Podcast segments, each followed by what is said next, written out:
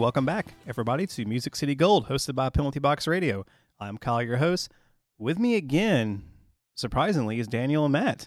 Good evening. Hey guys. Yes, it is evening for us, about almost 10 o'clock at night on Friday that we're recording this. So, happy post Labor Day to everybody. I hope you guys all had a great Labor Day for those of you who did get to have a three day weekend. I know I did. How about you guys? I sure did, and I relished in that Monday off. How about you, Matt? Oh yeah. The first thing I did on Saturday was sat on my couch and watched about three hours of Bob Ross painting videos to just relax.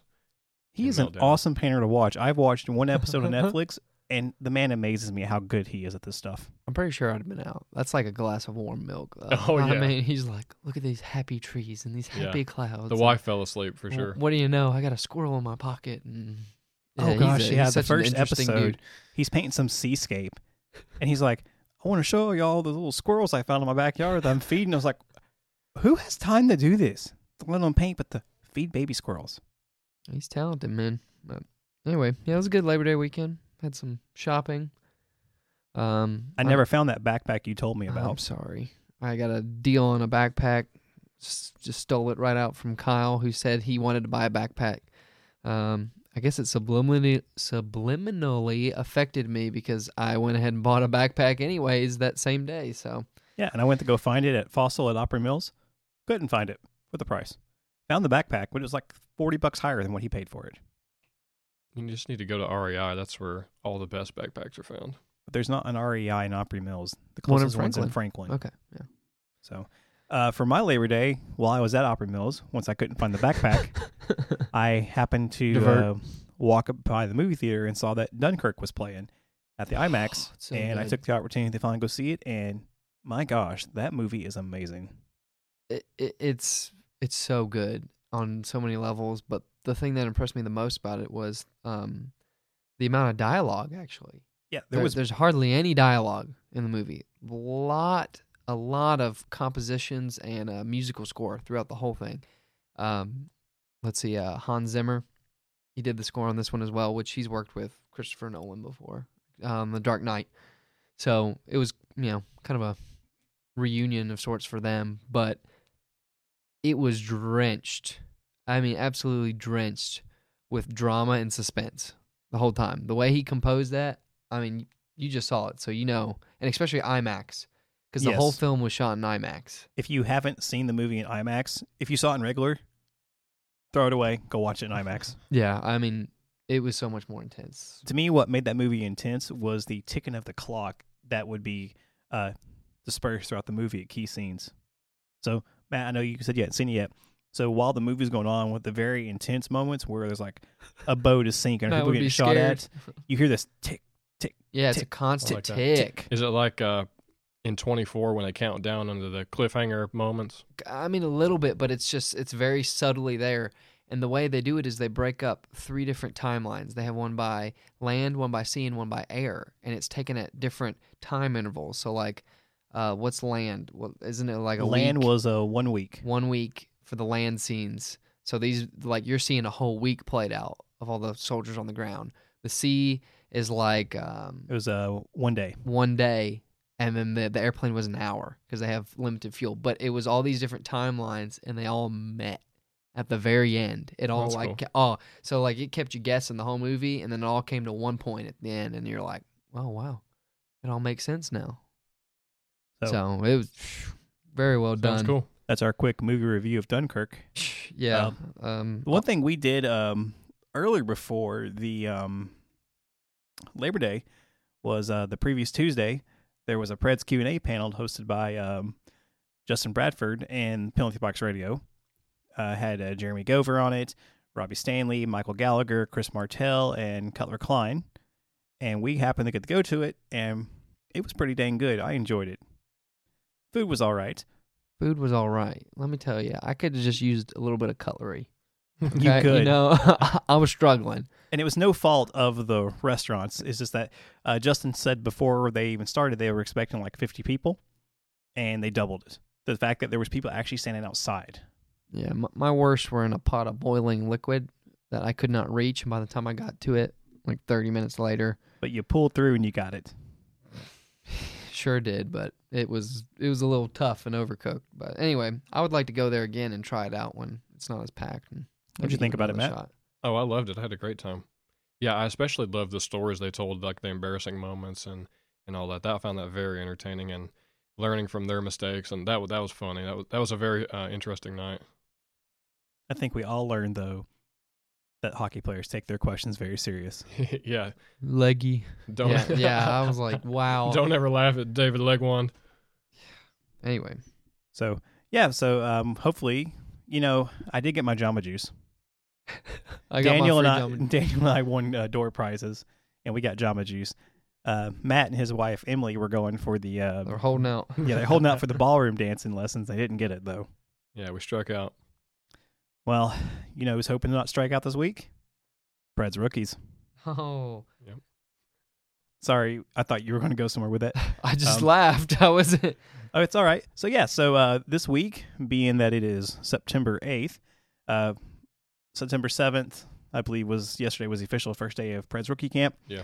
Uh, there's 22 players making the group. Uh, various people playing for the uh, AHL Milwaukee Admirals. Some players that have been playing in Quebec Junior Major Hockey, and then um, some couple other people as well. I don't know off the top of my head. So um, they're looking to make the team. I know I was scouring through the Preds uh, NHL page, and they came up with five rookies to look out for. Some we might actually see this season due to what we'll talk about later on with uh, Ryan Ellis being injured. hmm So Matt, I know you got some notes over there. Do you have anything about the rookies, or is it just the training camp in general? Oh, just a little bit of both. I mean, it's really fun to watch these players because since they most of them don't have NHL experience, we don't really get to follow them as much. So it's pretty fun that they come down here and uh, get to do a little bit of reading about them and people who scout them and watch them. And and the uh, they're actually doing the rookie games this weekend. Of course, as we're recording, it's Friday, and tomorrow is their first day, our first game. Yeah, we're all gonna try to. We're gonna try to make those tomorrow. Hopefully, I know Kyle and I. We have a prior engagement, and of course, these tournaments were not supposed to be originally held in Nashville. Um, they were supposed to be in Florida, but obviously that's canceled now due to the hurricane, which everyone's praying for the best in that situation. But man, Yep. I know that this will be- got restructured a little bit. Go ahead. I know this will be released after the everything has happened, but um, do wish everybody safe travels. I know that uh, Georgia and Florida had a lot of their north, their uh, southbound interstates directions reversed. Yeah, it's basically one way now because I have family in Miami and they didn't want to leave, and they left today, Friday. Yeah, it was And- mandatory, wasn't it? It yeah, it was Yeah. mandatory. Well, actually, I have um, I think two or three of them stayed, and I'm like, I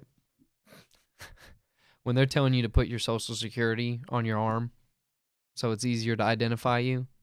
No, Yeah, I'm, no I'm getting out. That's mean- literally that's literally what they said on the new. I'm like, no, I'm getting out. I mean, even the Florida governor was like, not "We can't save you once this hits. Just Yeah, tell I them to get out." So anyway, yeah, we wish the best of luck to everybody. Uh, hopefully that the structure's not too bad. So yeah, so um, getting back to the uh, hockey topic in hand with the rookies. So I know that the Preds they said uh, Brooks Bratten mentioned that there are five key rookies to watch for this year, all various skill levels. Uh, the first one being uh, Alexander Carrier. Uh, he was drafted in uh, 2015 in the fourth round, and he's actually the only one of these five rookies that was highlighted that's actually made his NHL debut. And I actually got to see him play. I was at the game against the Canucks on January 7th. I think you may have been with me, Wow, Daniel. how do you remember is that? right. I was there at that game. I remember that.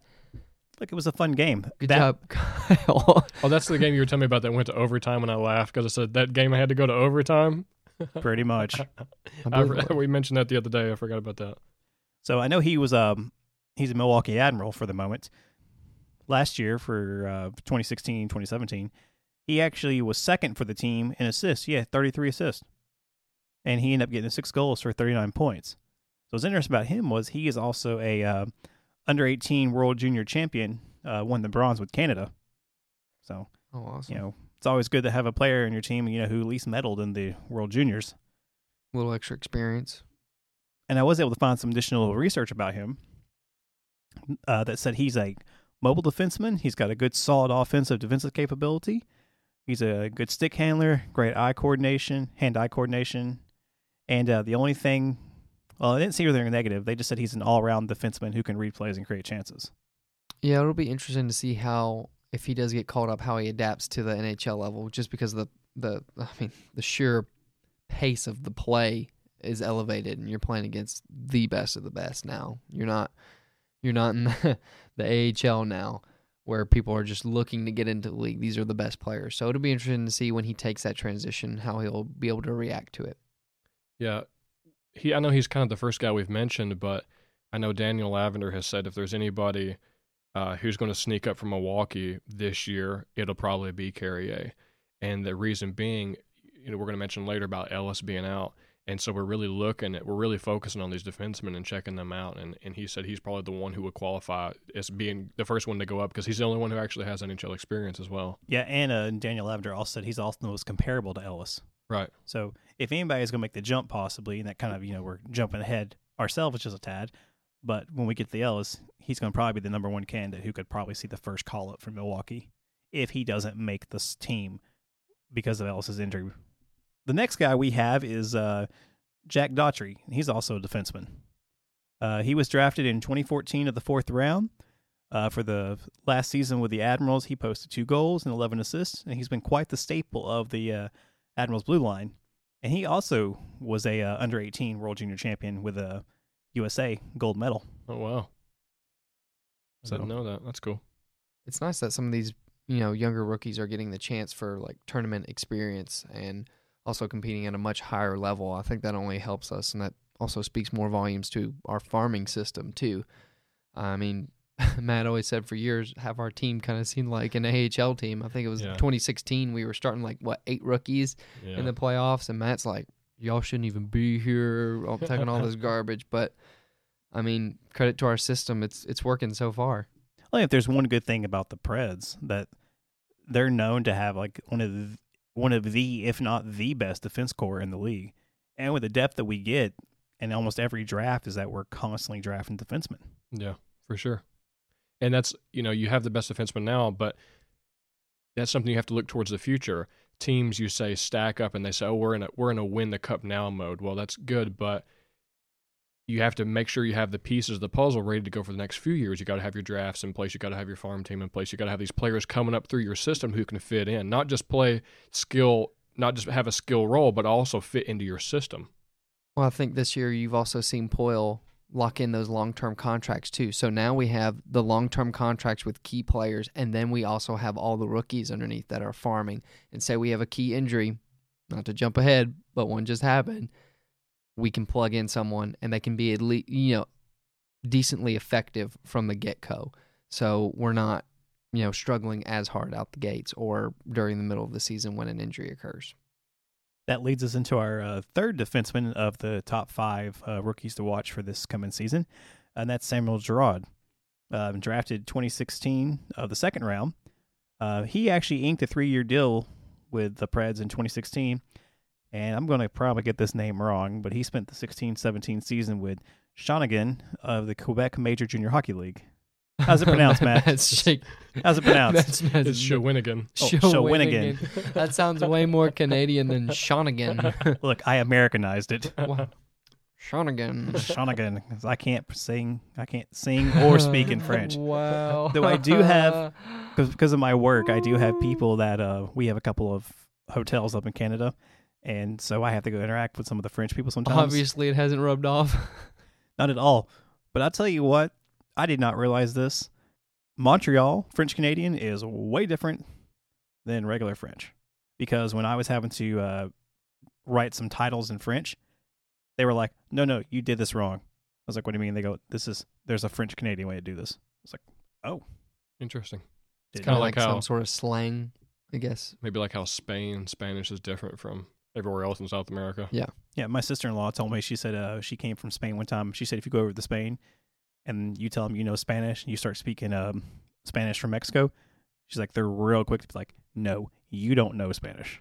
Yeah. They're like, you're speaking hillbilly, basically. Yeah, it's it's interesting because when I studied abroad in Finland, the the younger generation has come up with some sort of slang where it's like some Finnish, some Swedish, and then English.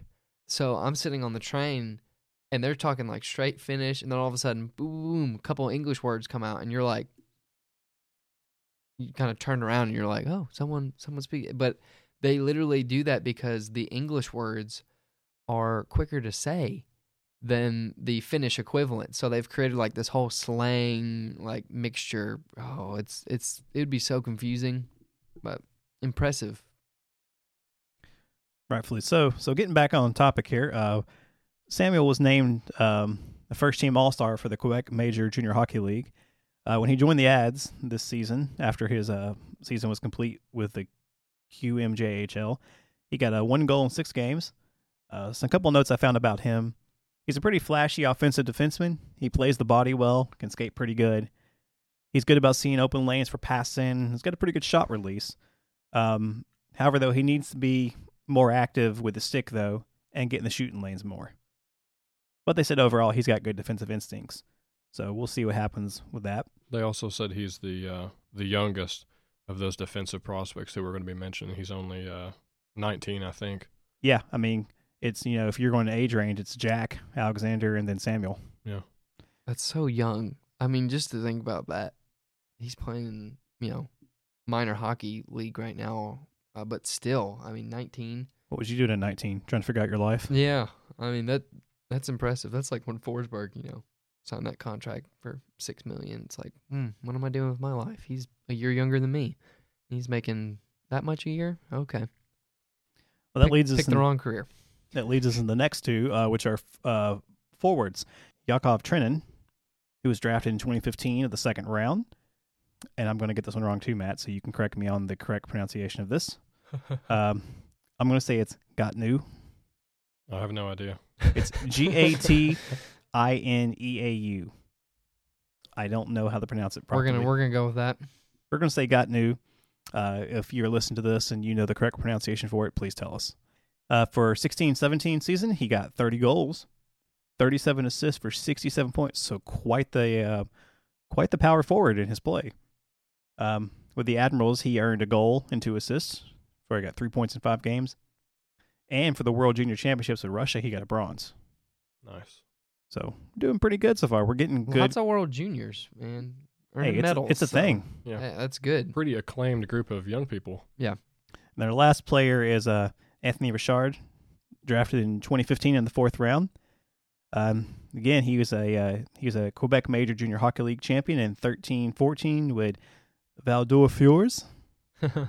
And the reason why I can say that one better is because Daniel and I spent about five to ten minutes before we started recording, listening to it looped over and over, so we could at least get a proper pronunciation of it. Should have done the Canadian one.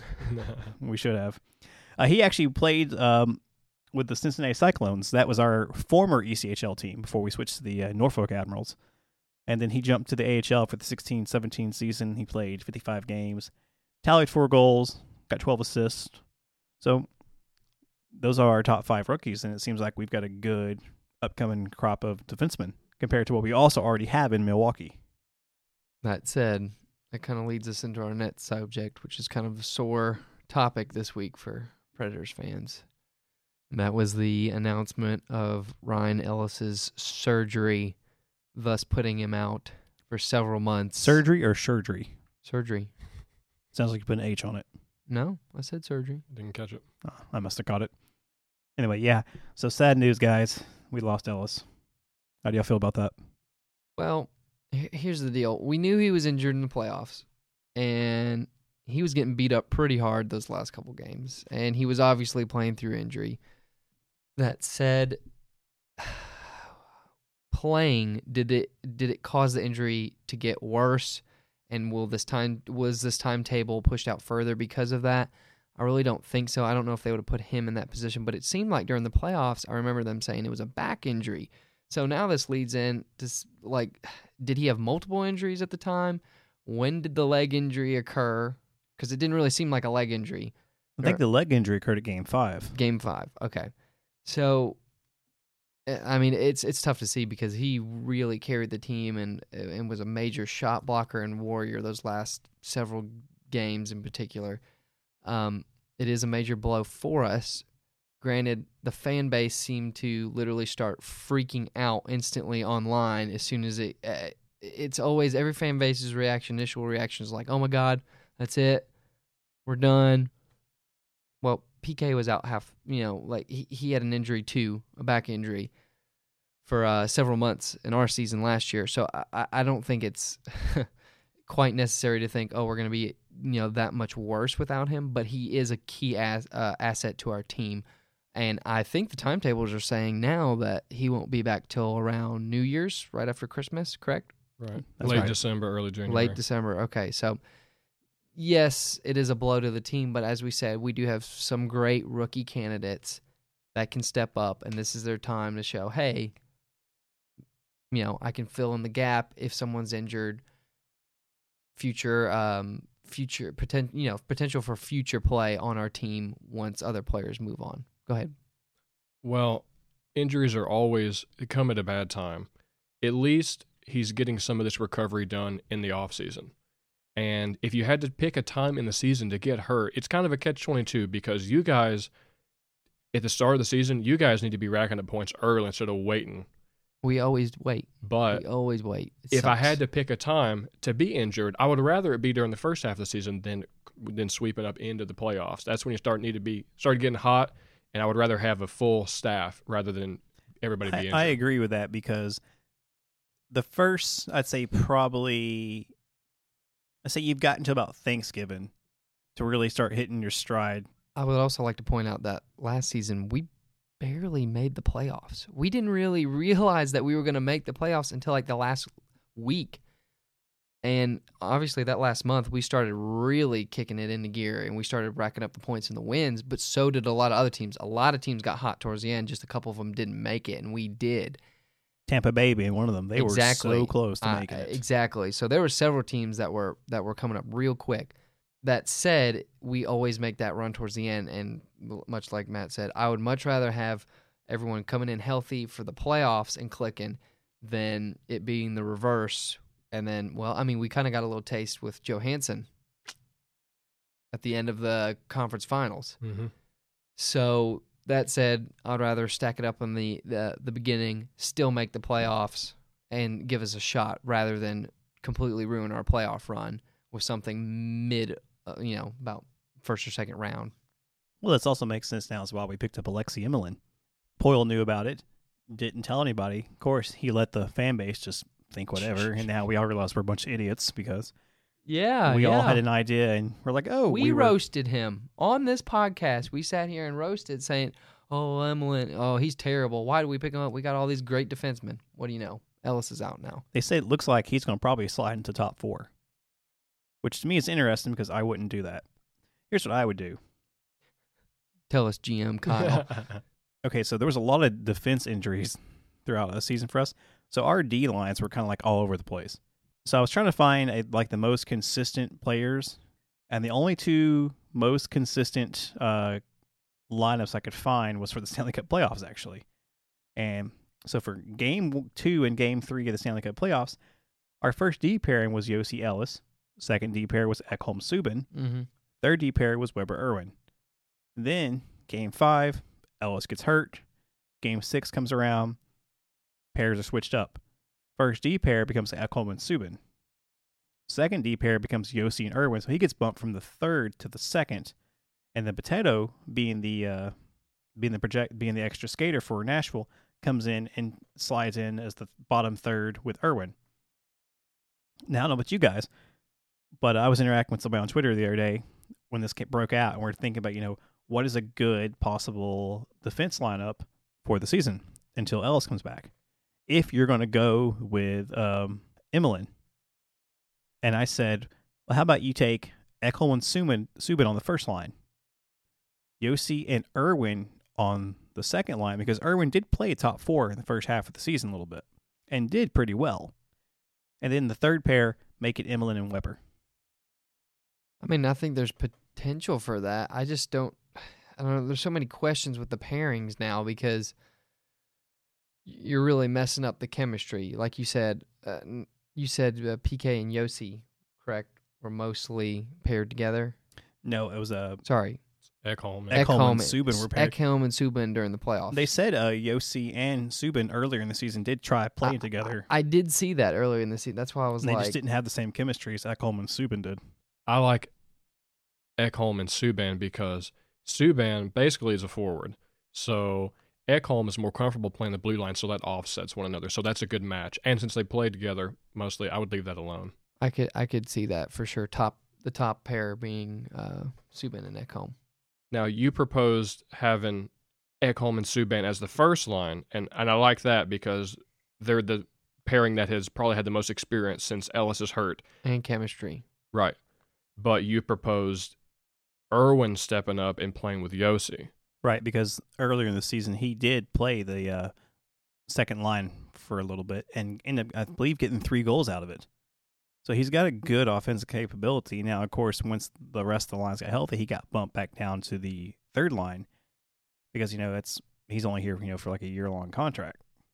Well, where do you think the draft pick uh, from uh, or the the trade from the Vegas Knights fits in here? Because uh, I mean, realistically, you would think he would be in the top four, but That's what I'm saying. because you he has less chemistry with us, will he, or would he get paired with Subban, his old teammate, Well, potentially? It's what I said earlier. I think Emelin's going to come in on the third pair, or if he does get put on the second pair, it like you said, be it might be Subban. I mean, that's another possibility considering he did play with him before, so there might be a little bit of chemistry still there. Uh, I'll disagree with that. Out of the out of the bottom three, so it's obvious. The top three is Subban, Ekholm, and Josi, and the bottom three is Irwin, Emelin, and Weber. The question is, who is the strongest out of those three? And don't forget, we have Anthony Potato as the uh, extra skater Right. for Nashville. I, I might posit that Emelin might be better than Irwin and Weber because he has more experience. Not that he's a better player, but he's got more experience.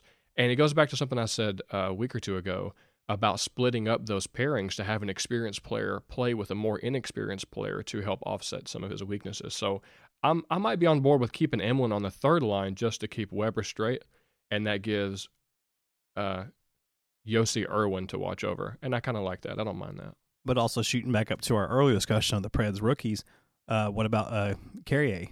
He's got NHL experience, Yeah, we have a lot of options, and now. he's the most comparable, according to Daniel Lavender, of that type of play for Ellis. So he could jump right in and start skating yeah, through. you could you could see Weber or, or you know obviously Potato at this point is probably an extra. They might not be getting as much ice time. Say if Carrier gets bumped up into the NHL. Potato's an extra only because he had a he's had a rash of injuries. Yes, he has. So you know, it, it sucks that you know you're that good of a player, you can make it, but because you're constantly being injured, you basically get shuffled down to the very bottom of the lineup. Because at that point, you're only waivers away of being sent down to Milwaukee. Yeah, I think that's something interesting that uh, Coach Laviolette and GMDP said. Since Ellis is hurt, that's going to give some of these younger players a chance to shine, and we'll really see where they stand as far as pecking order and uh, who's going up next. Well, I think um, I think we'll get it figured out. I mean, we've got what is it? Preseason starts in two weeks, yeah, only a couple weeks. So and then we'll get the we'll we'll really get the chance to see you know where how it's going to shake up. Because you know your star players, a lot of them won't be playing preseason. You'll have more of your players looking to make the spot. So I expect to see uh, Carrier and then Emelin probably play even Potato.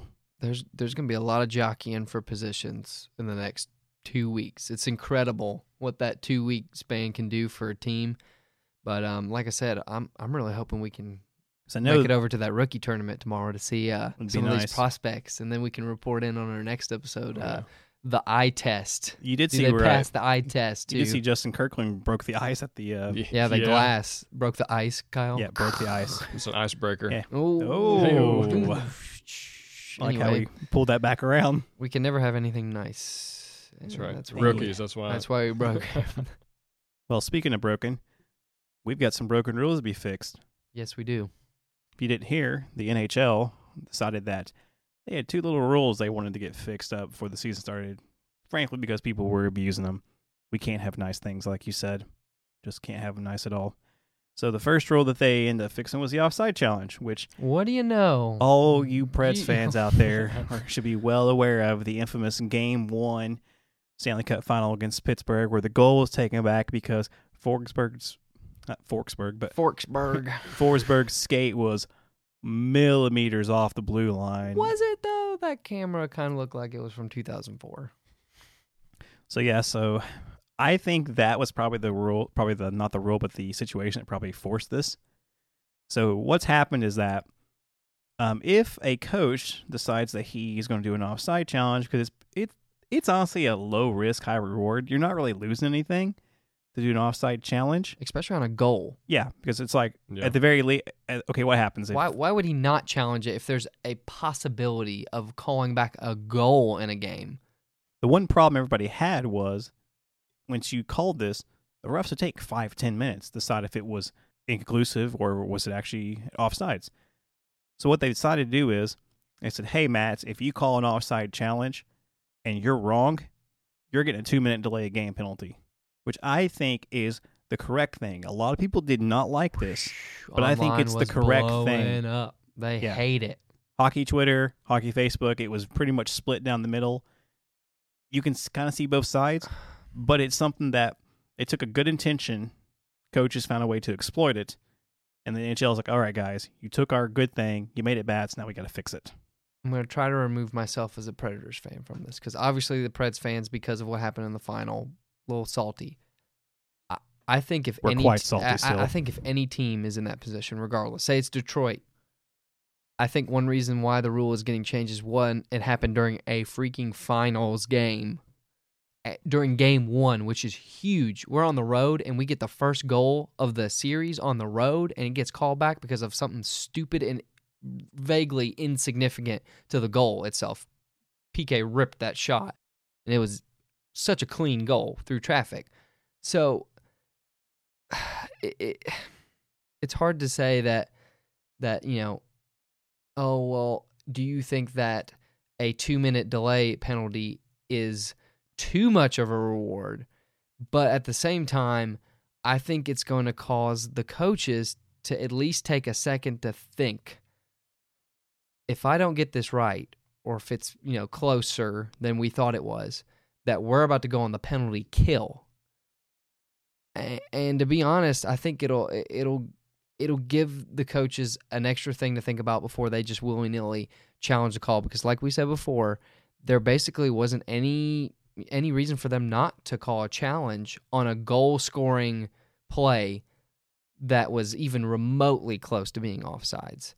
Um, now, this said, sports have kind of implemented this, um, or the NFL. The NFL does a, a coach's challenge, but in the NFL, if you lose the challenge, you only lose a timeout, which is not anywhere near as significant as a penalty kill for your team, a power play for the other team. So I can kind of see the camp where they're like, uh, that's too much of a reward, you know, or too much of a negative thing for a failed challenge.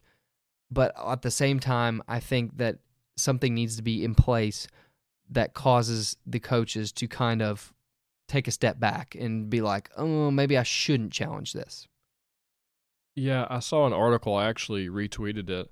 Um, it said, you know, that the NHL thinks that making a penalty for a, a bad offside call will reduce the amount of challenges that are made. But a guy named Matt Cane, who's a hockey graphs guy, did some a little bit of uh, researching into statistics of when the coaches call these challenges, and he thinks that even though it's a good idea to implement this, that it actually won't have very much effect based on the statistics of when the coaches call it and the uh, how risk averse they are and uh, you know the pros and cons of when they call it and how much damage it's going to do or not do. He he seems to think this this whole uh, article is a bit over my head, but he he seems to think it's not going to have much impact actually. Well, they generally call it when the game's lopsided to begin with, just because Yeah. And you got to think. I actually was why you were talking down. I remember this. The offside challenge rule was pretty much made because of Nashville to begin with, when Yeah. Colorado scored that blatantly offside goal against them, Mm-hmm. and then I was like, okay. Then once that happens, here comes the rule, and now here's Nashville And again. we're on the other side of it. So that's what that's what I'm saying. It's like, is the penalty too much of a negative? But it's You've got to have a balance. right down the middle, and it's almost like that you don't want to like a timeout. Like if they got rid of a timeout, that's not gonna. That's hardly anything. That's just like a slap on the hand. hand. Okay, I'm still gonna challenge it if I'm. But if I know I'm gonna give up a penalty uh, kill or a power play to the other team, I'm definitely thinking twice. So I I think overall it's a good rule, but there are a lot of people, and I see their reasoning why they're against it. It'll be interesting to see how it plays out. This is one like you. I kind of see it both ways. So I see that it's a problem and it needs being addressed. So this is their attempt to address it, and we'll see how that plays out. and it's the best they can do. They they have all the all the ideas they want, but I think this is the best compromise they could come with. Because if you got coaches that blatantly abuse this rule, well, you can't take it away because it's needed for the legitimate attempts. What I had thought about was that if the refs look at it for longer than two minutes, and if they can't decide if it's good, then they say it's inconclusive and they keep going. Literally you shouldn't take five ten minutes to decide if somebody's skate. And even then it becomes are we talking about the foot or the blade? Was the foot was the actual skate on the ice or was it above the ice? All those things come into play and if you can't tell you either need to get better cameras get some straight high def cameras on that line kind of like and Yes. kind of like the uh when we were watching the UT game the other day i believe they said they've got They can they've got- from football. they've got the cameras in the goal on the uh, goal zone pylons. In the pylons. They got them all. They got them everywhere, and that's the thing that the NFL has done really well, and their video replay is phenomenal. They got drones and freaking you know uh, cameras that are on guidelines flying above the the you know they've done it right. And of course, obviously, the NHL is just now getting into video replay of the last couple seasons, so they will get there. But it's a work in progress. Well, they even they even said Major League Baseball's have is kind of going across the same thing where they're having to adapt to the times and they don't want to either. Yeah, I mean, they've even implemented a, a like pitch count, uh, like timer, like a shot clock now because the games are so slow, which that was needed because who's watching who's watching uh, baseball right now? No one. I just don't want to get to a point where we have so much technology. I guess I'm kind of old school. It's so much technology that it detracts from the nature of the eye test, just playing the game for what it is. So if it, if call looks good on the ice, the call stands and it goes. I want it to be flowing natural and just be, and play the game. And that goes back to the Forsberg thing. There was a ref right there, and he didn't call it offsides. So it is obviously so close that it almost doesn't even matter to the goal being scored, anyways. And that's why I think they are implementing this rule to kind of try to keep the coaches in check. But it'll be interesting to see how that plays out. Though I am more excited about the other rule that they've implemented on icing. So Yeah, that rule is that coaches can no longer call timeouts after icing the puck. Which I thought was Why- obvious anyway. Yeah, Duh. Why was this not done years ago when they implemented the icing rule with not changing your Yeah, bench? You can't change your line. Hence, the whole point of icing is to keep the same line out on the ice because you are wearing them that. Like, if they ice the puck, they need to stay out there and you need to get back to the face-off circle as quick as possible. That's another pet peeve of mine. When if if a team ices the puck and then you're kind of like, you know, just free skating around for a bit, get back in that circle, make them make them play quicker because you know they're going to be tired. So it didn't make any sense why we didn't have this rule before, uh, because that is the strategy of icing. Yeah, like you like you said, if you're not allowed to change your lines, it's kind of obvious. Well, you can't call a timeout to try to ice your players or try to rest them, not ice them, uh, try to rest them. But another, so it's funny how they find little ways to skirt around the rules, like call a timeout. Another thing they like to do is the uh, player taking the face off will get kicked out of the. Oh kicked out, yeah, and then they'll have oh to skate yeah, around and then there'll be the longest Yeah. skate around, and then they'll be like, "Oh, I need a Gatorade on the bench," or "Oh, my blade's broken," Yeah. "Oh, I need to tie this," or "I need I need some more uh, tape on my stick." There's always something, and it's funny that teams have been getting away with that, but I think you're definitely not going to see that now that this rule is implemented, which it should have been like this from the beginning. Well, I hope for the sake of all these rules that they took the officiated officiating crew and it's like, all right, guys, in the summer we're going back to school on basic officiating. so we've reached that time, guys. It is time for our top five of the week. Oh yeah. I know our fans have been waiting I know. so anxiously for our top five conversation this week. We're kind of we're kind of deviating though this week because Yeah. we've been on the We we've been on the players. We still haven't talked about goalies. Or defense. Spoiler alert for future episodes.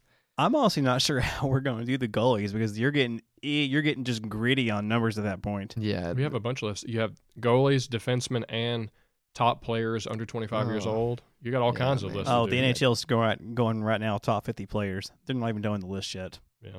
I will say Ryan Johansen got number 48. Yep, which uh, I is which is good. So yeah, for the top five this week, we decided to take a little little less of a stance. So there's a guy on Twitter. He's one of part of the analytics crew. He's uh, works at the Athletic, which is the new. Uh, basically, all the hockey journalists are going over to the Athletic. Uh, haven't seen an Athletic for Nashville yet, but Gotcha. um, his name is Dom, and I can't pronounce his last name. I don't think anybody can pronounce his last name. And he had an interesting, interesting Interesting. he had an interesting topic uh, for debate, which he did for fun, which was he rated all the NHL logos from one to thirty-one. And okay, I- first reactions, Matt. What stood out to you on this list? Because Oh, I had one obvious. thing. Yeah, obvious. Number one thing thirty. that stood out is dead uh, last dead last. is Chicago Blackhawks. Yeah.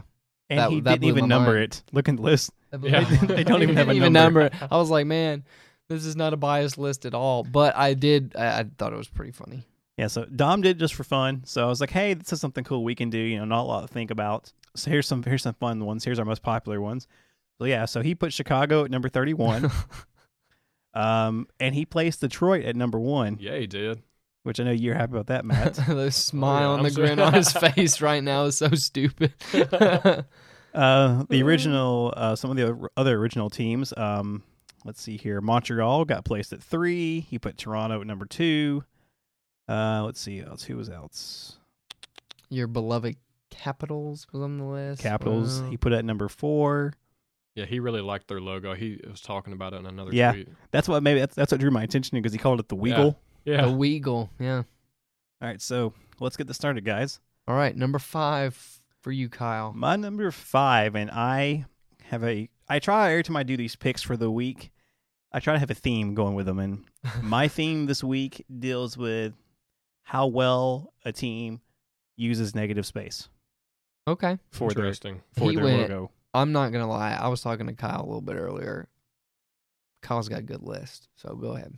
We'll see how biased this list is. Uh, you're gonna love number five already. Number five, Number you're gonna, you're gonna shut me down immediately. Number five, I put it simply because I like how they did their logo Oh no! for their inaugural season, and that's the Uh, Golden Knights. I knew. Oh my god! And what- Why? What negative space is there? Hold on.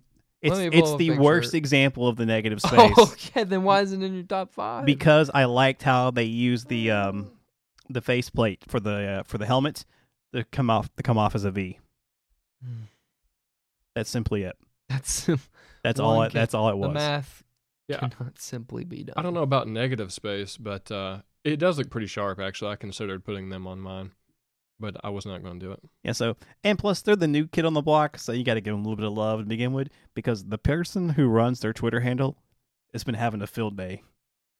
I follow the uh, all the teams and they're just oh, they're the having a sharks too. Oh, About- gosh. Oh, that was hilarious. About Yeah, blowing they're the roasting lead. the Sharks. Yeah, that was great. I'm like, I'm I'm starting to like the Vegas Knights already. I just like their Twitter account. So they are definitely winning the Twitter game. So what about you, Daniel? What'd you pick for your number five? all right, number five. Too much chagrin. Chicago Blackhawks. Yeah, nice. And uh, I mean, seeing the list that uh that was uh, presented earlier on Twitter, a 30 31 was hilarious to me just because obviously like, you know, from a Predator standpoint, a Predators fan would be like, "No, yeah, they're going to be 31st." But if you think about it, original 6 team, probably the most iconic logo in sports. I mean, I mean, even Matt's shaking his head, and he's a Red Wings fan, so that's saying something. I'll give you a two Um, great colors. First of all, yeah. let me just say their pro shop and their jerseys, they have all these different color options. Where the crap are those for Nashville? because we're not we as marketable. Gold. exactly we it. have we have gold. And that is it. Which leads me back to someone out there if you somehow have contacts to get this smoke gray jersey with the gold piping and the white logo done for me, please We're just let gonna let we're just gonna have to make it, Daniel. because it, it blows my mind because Chi- Chicago has some, Tampa Bay has some. They just have all the variety of awesome jerseys and great hoodies, and it's a classic. It's an original six. It's got to be in the top five. I'm sorry, I don't like the Blackhawks, but they're their top logos for sure. Yeah, not number 31st on Not number. I'm sorry. I'm a Preds fan, and it's got to be top five. So go ahead. It was hilarious. He didn't even put a number beside Yeah. I laughed way too hard at that. That was great. I'd like to hear uh, his rebuttal as to, to on that, but uh, we'll go to my t- uh, number five now. My number five for this pick, I just had to close my eyes. oh God. this one is pure nostalgia. When I see the Colorado Avalanche logo, it just takes me back to seeing these epic fights in the playoffs. I Oh, see yeah. jerseys being thrown over people's heads. Freaking goalies going at it, man. Yeah, I And see pads for you, flying. I could totally see this one for you because you're a Red Wings fan. So uh, I mean, this is classic This almost this night. This has so much nostalgia. Like it's even more vivid uh, than than Red Wings to me. It's just so it's just something iconic about it to me, and it just it just really stands out. The Colorado Avalanche, so much nostalgia there. I- covered in blood. yes, for sure. So many highlight names. I can't even begin to go on them because I'm going to go on. I'm going to talk about it for But ten minutes. it's just the the fights between them and Detroit are legendary. Like I, I mean, if you look up some of the best fights in you know They're fighting games top and that, five. they're always in the top. Like it's always a Avalanche and a Red Wings match. Go yeah, ahead. Yeah, you mentioned. Uh, well, we didn't mention that. I just was thinking actually. You see the little memes of the guy who's reliving his glory days from high school when he was like the prom king or whatever. Yep. I think of that as the Avalanche. I'm reliving the glory days of when they were awesome and epic, and that's not Oh, yeah, kid, currently. but yeah. uh, but yeah, that's the way I, I just relive those glory days in my mind. And you know, I'm not a huge Avalanche fan, fan but uh, uh, I said one. That was my mistake. Flan. Flan. Yeah, that's a usually- just delicious dessert, by the way. I thought you said flame for the Flan man, or and I was like, well, they are going up in flames too. It's a traditional Cuban dish, but go ahead. Um, but there's so much nostalgia there for me, so I relive the glory days of the Avalanche. That's my number five. All right, Kyle, number four for you. My number four, and this is a good example of negative space, and you don't really think about it until you actually look at the logo. All about that negative. What Yeah. about positive space, Kyle? I'm all negative today, not positive at all. Number four for me is the Minnesota Wild. Their bear head logo is really cool, and I love the fact that the mouth in the bear head logo doubles as a river. It does. Now that you mention it, I totally forgot about that. Yeah, it might want to be might be one of the more complex logos. There's a lot of scenery in there. Yeah, there. the sun is an ear. You know, the face paint actually is the forest and the sky behind it. What about the original uh, North Stars jersey? You know, they're talking about bringing kind of um, some of that back eventually for a third jersey. That'll be interesting because a lot of those people didn't grow up as North Star fans. Yeah, I know. so it'll be um, I just, I just was throwing that one out there because that is a more retro style classic jersey. So. And I like it. I like when teams uh, do good ideas. Like to me, looking immediately at other teams on the list, a logo that I just hate looking at is Philadelphia Flyers. it's got a lot of positive space. It looks terrible. It's just a P with wings. now that you say that, guy, we're okay for viewers. We're all just staring at our phones now at a comprehensive list. Yeah, I mean, yeah, Yeah, it's they're just, not it's, great. It's just a P with wings. You're like, come on, guys. You want a good iconic logo, and you came up with a P with wings. Uh, I mean, the Florida Panthers. Let's not even get started on theirs. It looks like a soccer The soccer jersey. patch. Yeah, it looks like a soccer patch. So, All right. um, Well, enough of that, Daniel. What's your number four? All right, number four. Once again, Matt's just gonna be so happy with me for this list. Number four, the Detroit yeah, Wet Red Ring. Oh Red my Wing. god, I can't even. That's talk yours tonight. too. It's, We are so we're the power of the Red Wings. You can't it? even say it. yeah, 11 it's- o'clock. It's Eleven We are recording a little later than usual. That might All be right. The Detroit Red Wings. And once again, another original six team. I think that's a theme this week for me. But you can't get any more iconic and more culturally correct for the city. And Matt, you can back me back me up. He's shaking his head. Motor City, Detroit Red Wings. You got the the uh, basically the wheel spoke in the middle there, uh, the the tire with with the wings coming off of it. It is a classic original six. They have barely changed that logo at all. I mean, just minor details, but it has virtually remained the same since the beginning. Um, the Blackhawks actually had like almost like a black and white grayscale color palette uh, originally. So it, it's they've actually added more color where the Red Wings have basically stayed more constant and only made minor details and maybe like slimmed out the wings a little bit. Um, as as time went on. But uh, I mean, it's just a classic, classic jersey. You're gonna easily recognize it in the NHL.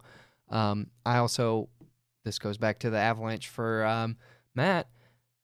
The Predators were always getting beat up by um, Detroit for a lot of my younger years, and a lot of the games that I attended as a young child was against the Red Wings. So it's also a nostalgia feel for me. I I miss that rivalry personally. Um, I hope one day the Detroit Red Wings and the the Predators meet in the playoffs again because I'm ready for that to be another you know renewed rivalry every time because them being out of the Central Conference kind of a bummer for me. But um, we we give Matt a lot of crap too because soon you know as soon as the Little Caesars arena came out, we started photoshopping pizzas pizzas where the the the wheel is and you know we got a little creative but it is such a good logo so it's it's got to be my number four so well, I'm gonna have to agree with you. I've got Detroit as my number four as well. it's only number four Only Wow, number I four. figured you would put that as number one since you're a i'm diehard fan. I'm absolutely shocked You know, my my coworker Amanda would be upset with you right now. I like to keep you guys on your toes. I, I it mean would are be you- boring if I just played the Red Wings story every day. Well, I you mean- bleed Red Wings. matt I matt, bleed red matt, for sure. i literally have said chicago and the red wings in five and four for me so we're we're mixing it up tonight for sure go ahead We are, uh, like you, like you mentioned, an iconic um, emblem for the city. We kind of have talked about before about picking a team name that matches the location and the area, and how I kind of gave uh, the Predators some crap on that. How I didn't really think that that really fit the city very much. until you got more info Yeah, yeah, Mm. debatably, but oh come on we did find yeah, yeah. The only people who know that are Predators fans. But anyway, that's a tangent for another day. I'm going to be outnumbered on that argument. Um, but to play into the Red Wings, Motor City, it's got the motor. Back in the height of the 80s, Detroit was the city, and that's what they're known for. And to see that play into their hockey team, uh, that was very well done. And of course, nostalgia. I had made mention uh, Colorado was my last one, was my number five. So Detroit's going to match it, the rivalry. I'm going to put Detroit one spot up on on Colorado on that, but they're going to be my number four. All right, Kyle. What's your number three? My number three is an original six team. Oh, So you're talking about iconic teams. So I picked the Montreal Canadiens for number oh, three. good choice. Nice. Good choice. So I love how, if you look at their logo, that their negative space uh, comprises the H. Told you, all mine are negative space. oh my god, you're it's killing me. It's good art. It's a good to me. Good logos make good use of their space. So I mean, that's it. Yeah. that's that's that's your I argument. mean, there you go. that's my argument. But it's like, like I said, I do like the Habs. They are a team that I do want to go see when they play, like the Blackhawks. Okay, I hate the Blackhawks, but it's one of those things you do need to go see when their game's live. They got pizza too. They do. yes, they do. But the best pizza is at Little Caesars Arena. wow. But yes, I want to see the Habs play. Uh, I also didn't know that they're. You know why the you know what Habs is short for? What? Uh, I did, but I can't remember it. Les Habitants. Yeah, it's like how the locals say say it. Yeah, so basically, you know, we're the people that live here. They call us, we're the inhabitants. So we're like, hey, we'll just call our team the Habs.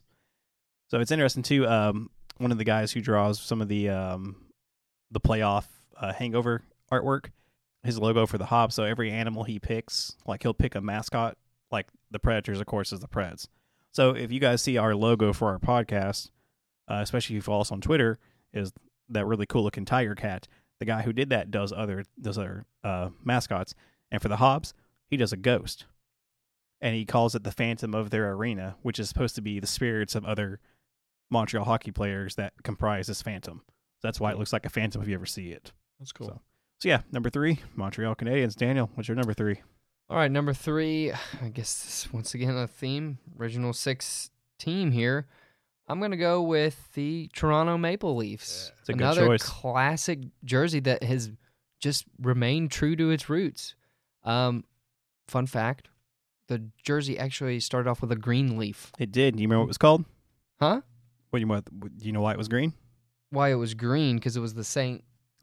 Saint, St. Patrick's. Yeah, St. Patrick's. So yeah, it, it started green, I didn't know and then that. eventually it went to white, then white with a blue edge, and then swapped over to the more iconic all blue leaf that you see today, and has only gotten less pointier and more because they recently changed their jersey. Yeah, Again. they changed it, and it just is less pointy. They just kind of made it more uh, streamlined and more modern. I think like they've the had trend one- is with every single jersey now. So I think they've had one of the most changed jerseys of like constantly, just every so often. Like, oh, we came out in New Jersey.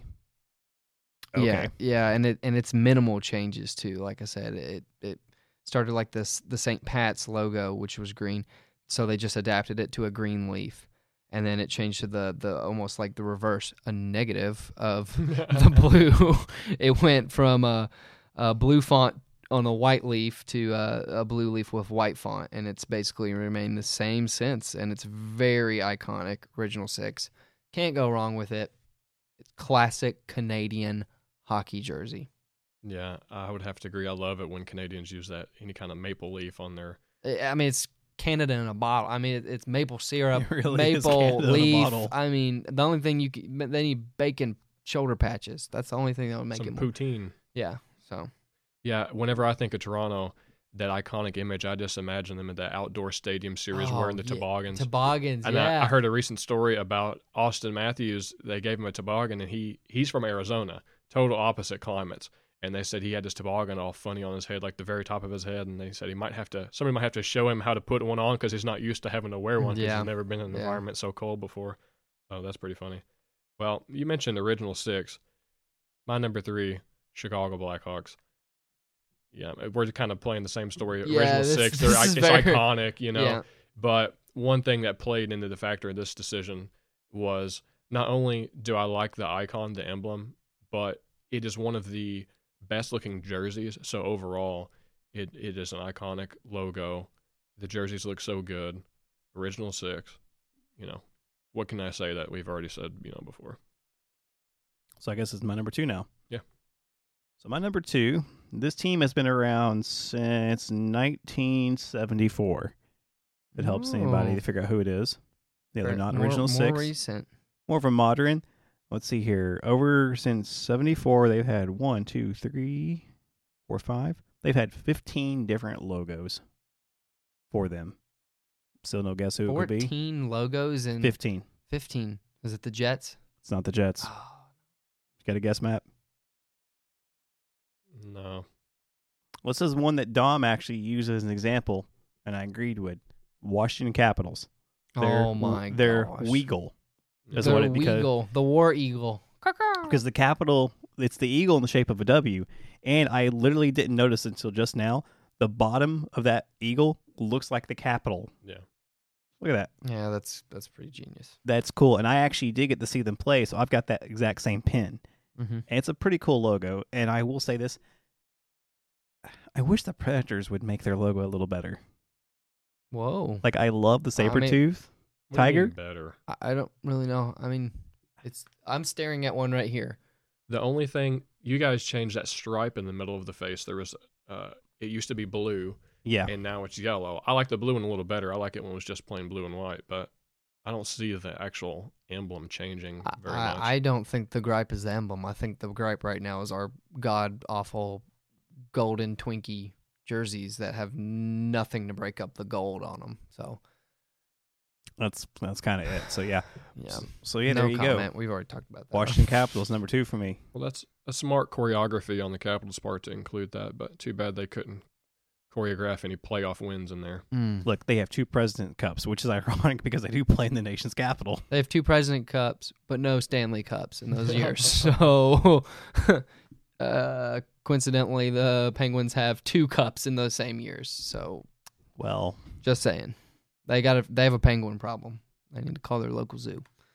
don't polar bears eat don't polar bears eat penguins? Uh, well, you know, they need to change their logo then. They're an eagle right now. So, anyway, my number two is going to be the Montreal Canadiens. You Awesome. cannot go wrong with that classic C and the beautiful colors that go along with it. The the bright, vibrant red jersey at home.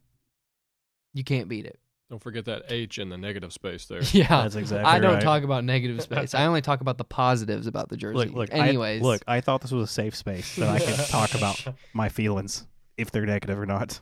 Anyway, I'm not gonna rehash it over what Kyle said, but it is one of my favorite jerseys Um, I would actually love to own a Weber um, Canadiens jersey now because it's kind of like oh crossover. Now I can get a former Preds captain jersey with a Canadiens logo on it. Yeah, that might have to happen in the future. So You should. go ahead, Matt. You What's your number fanboy. two? All right. Well, we have said the same rhetoric over and over with the original six, so I'm done with original six. We're getting into the good stuff now. Oh, The good stuff good better stuff. than the original. the other six. three. uh, so no, so you're yeah. pick so you're picking the You're going- Flyers. You're not going. You're not going OG. No, no OG. We're done with that. Okay. My number two, San Jose Sharks. I knew you were gonna pick the Sharks. Yeah, I baby. knew- The Okay. Sharks. The Shark Why the Tank. Sharks? Dun-dun. because the Dun-dun. shark is the most intimidating of all the icons in the NHL. of all the uh, wrong, the most intimidating predator. and if you'll if you'll take a note and look, He's got a stick. Yeah, he's biting a stick in half. and whose stick do you think he's biting in half? I know exactly The Penguins. the pe- if yep. you look at their Yep. logos, they're in the exact same formation. They're in the same formation. the San Jose Sharks are just chomping on the Penguins, and the only thing that's left is his stick, which he crushed in half. Only thing I see left from the Sharks logo to the Penguins is a triangle. Yeah, that's yeah, because it's the Penguins. There's a triangle upside down. It's the Penguin. It's the Illuminati, It's Matt. Illuminati. yeah. you done been fooled. So the Sharks have just destroyed the Penguins, and that is intimidating as it gets. in And the NHL. consequently, the Illuminati has fallen. So all right, well, whatever. That's my cool number two. The Sharks. We loved it though. He's like, yeah, screw you guys. Keep going. All right, so my number one, Dun, dun, dun, dun. and I gave Matt, I gave Daniel a little hint This before I did. This is a good one. He doesn't know who I picked, but I went vintage. Yes, that's what I'm talking No, about. this is great. I went very vintage. He went very vintage, and it's awesome. I don't see how fast you guys can look Do you know this what up. year it is? I'm gonna be mad if you. I'm not. I don't know the year, but I know the jer- I know the logo when you see it, Okay. and it's not on this list. Listen, the team the team doesn't even play anymore, Oh, okay. They don't- they don't I got- exist. I Gotcha. so I picked for number one The Thrashers. The Hartford Whalers. Hartford Whalers, Yeah. Matt. Are you gonna look that one up? I know what it looks like. Yeah, that's iconic for sure. I've got it pulled in my laptop here. Look at this, guys. He's showing it off now. Look at that negative space. Great space. It's just gorgeous. oh man. Actually, if you do ask like people, like some of the best logos, theirs does come up. Yeah, that's a pretty cool logo for sure. Now I will say I do know Daniel's number one because he did show me before we started. Yes, and it is once again vintage for our number one. Are we all going vintage number one? But this awesome. team, this team still plays. they still play currently. If anyone sees this jersey, they know exactly what team it is. So let's see if you can guess it. Do you know your Disney movies? No. No, he doesn't. It is the Mighty Ducks jersey, classic uniform. That uh, it's almost like a aqua teal with the purple, and then it's got the the uh, uh I call it the Freddy mask duck face with the cross hashed hockey sticks. It is probably by far one of the more iconic um jerseys that was discontinued. I Yeah. thought. I I mean I I do like the new Ducks jersey, but it's just not the same, and it doesn't have the same vintage, uh, you know, effect on me. Especially um, early '90s when this was very popular. That's when I first started getting into hockey. Obviously, when I was really young, and then this soon phased out afterwards. So that was my earliest, you know, um, remembrance of uh, those iconic jerseys, um, early '90s. But they phased them out. But that is my number one, the Mighty Ducks of Anaheim jersey. So And- go ahead, Matt. just so you know, Matt, um, Mighty Ducks was a hockey movie. Thank you. we had this topic with Matt Thank you. that he has not seen any hockey movies apparently. So Yeah, I'm not a big movie watcher, so I'll well, you know, you like that. hockey, so you should watch hockey movies. That's true. I'm gonna get shamed for the interwebs on that. But, Yep. uh, all right. Well, I'm glad you didn't say mine because I definitely have the best jersey. No, no, You have even the question. best? No question. My jersey's the best. and it's vintage. Once again, vintage. We all three went I, vintage. lo- I love That's the cool. I love the fact that all three of us went Does your team still play? Team still plays. Okay, We're going still back plays. What year? 99 to 99. 01 Oh, 99 God, to is gonna be 01. great. or 02. Oh, I'm gonna. Oh, I got Alright. it. I've got it. I got a picture for you right I've here. got it. I wanna- I wanna guess right first. I no, wanna no, guess. no. Don't guess because you're going to get it. I know. The Yep. 99 to Yep. 2002 Kachina Arizona Exactly. Coyotes, baby. Yeah. Check out that picture. Oh my god. It doesn't get more awesome than this retro Coyote right here. This guy is so cool. Nothing beats this right here. I've even looked for these jerseys. They don't make them no more. yeah, they're out in the garbage pile. they Look, burn them all. You can go find them on China. They Not burn them all China. during you the can find Burning them in Man. China. This Burning is- Man. This is the best logo by far. It's like a Picasso painting. It is awesome. If somebody was to find you a Kachina jersey and give it to you, would you cry? I don't know if I'd cry. I don't cry, but That is pretty sweet though. I'm not You mean if someone took time to find that jersey and give it to you, you wouldn't shed just a tear? no. Too manly. Yeah. But if someone He were to give me a very Kachina happy. jersey, that would be awesome. Where would you find some? I mean, like this. You can find a have to be in knockoff. sh- No, they have to be in short supply. I mean, that's surprising. I'm glad we all linked I'm up on th- retro jerseys. Yeah, I That was love cool. that because I. It was funny because I was like, oh, I'm gonna throw them off. I'm gonna do a retro jersey, and then, well, we all See, I'll have to all tell- I'll have with to our, tell, our number um, one is all retro jerseys. So. I'll have to tell Dom what we picked because I did message him before we started just to say, hey, man, I was like, loved your uh, little uh, controversy because he does stuff like it all the time. He'll just throw these things out and they're just straight controversial by nature. So, so yeah, so guys, good top five. In fact, this was a solid episode. I think we did well. Wow, just very confident there, Kyle. So, you guys got any plans for the week? I know it's like almost eleven thirty on Sleep. a Friday night. Sleep first. I know Kyle and I we got up early. Oh, I'm going to the yeah, game the rookie game. I'm gonna try to make at least an hour of that. I would like to get there a little early. Yeah, we're gonna try to be there. It gets packed for those types of events because all the fans want to show up. and this one's going to charity to the hurricane. Yeah, relief. I gotta go pick up some socks and some supplies because they're asking for donations. Um, I don't know if you saw that last night, but I already picked up some preseason tickets. So Matt, you need to get on that. I'll give you the link later because we already got ours for for uh the nineteenth the 19th, 7 p.m. doubleheader, Pan- uh, Panthers and Preds. So nice. I'm excited. We're so close to having uh, some actual games on ice now. So I know, and then I can actually make our tagline legit. yeah, yeah. Speaking of taglines, Kyle, Yes. how So, about you sign us out for the night? well, I guess I will. Everybody, thanks for listening to Music City Gold on Penalty Box Radio. You guys have a great week, and we'll see you on the ice. See the